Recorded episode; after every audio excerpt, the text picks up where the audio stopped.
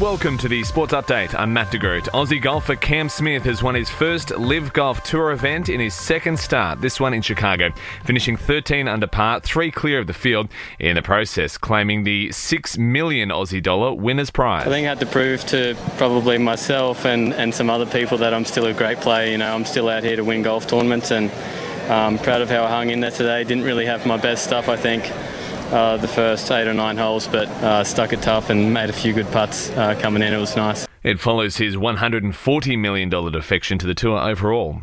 The tiny WA town of Northampton has produced the latest Brownlow medalist, Carlton captain Patrick Cripps. He's one of 10 top AFL footballers who have grown up there. Cripps polled 29 votes, one ahead of Brisbane's Lachie Neale. For a town of 800, 800 people over the journey, it's um, produced a lot of good footy players and um, it's something we're all very proud of. In rugby league, Penrith and South Sydney are preparing for Saturday's grand final rematch, replacing this year's decider.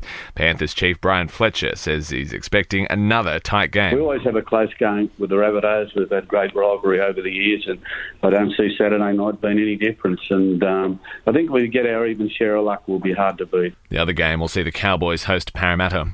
In cricket, Test captain Pat Cummins concedes Cricket Australia must do more to ensure players remain loyal to the baggy green as emerging Indian T20 leagues trying to lure our country's best cricketers with big money offers.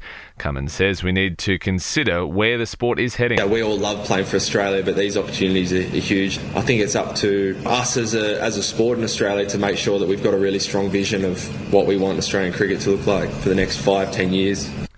Australia's Davis Cup team is still likely through to the finals in November, even though they've gone down to Germany 2 1 this morning. Captain Lleyton Hewitt says he's pleased with the effort despite the result. Yeah, the goal was to qualify here, and uh, the boys did extremely well this week. I'm really proud of all the guys and the whole team, and um, you know, they prepared, did everything they needed to to get the result that we were after, and um, given ourselves a chance. Australian born offensive tackle in the NFL, Daniel Faalele has made his NFL debut for the Baltimore Ravens in a 42 38 loss to Miami.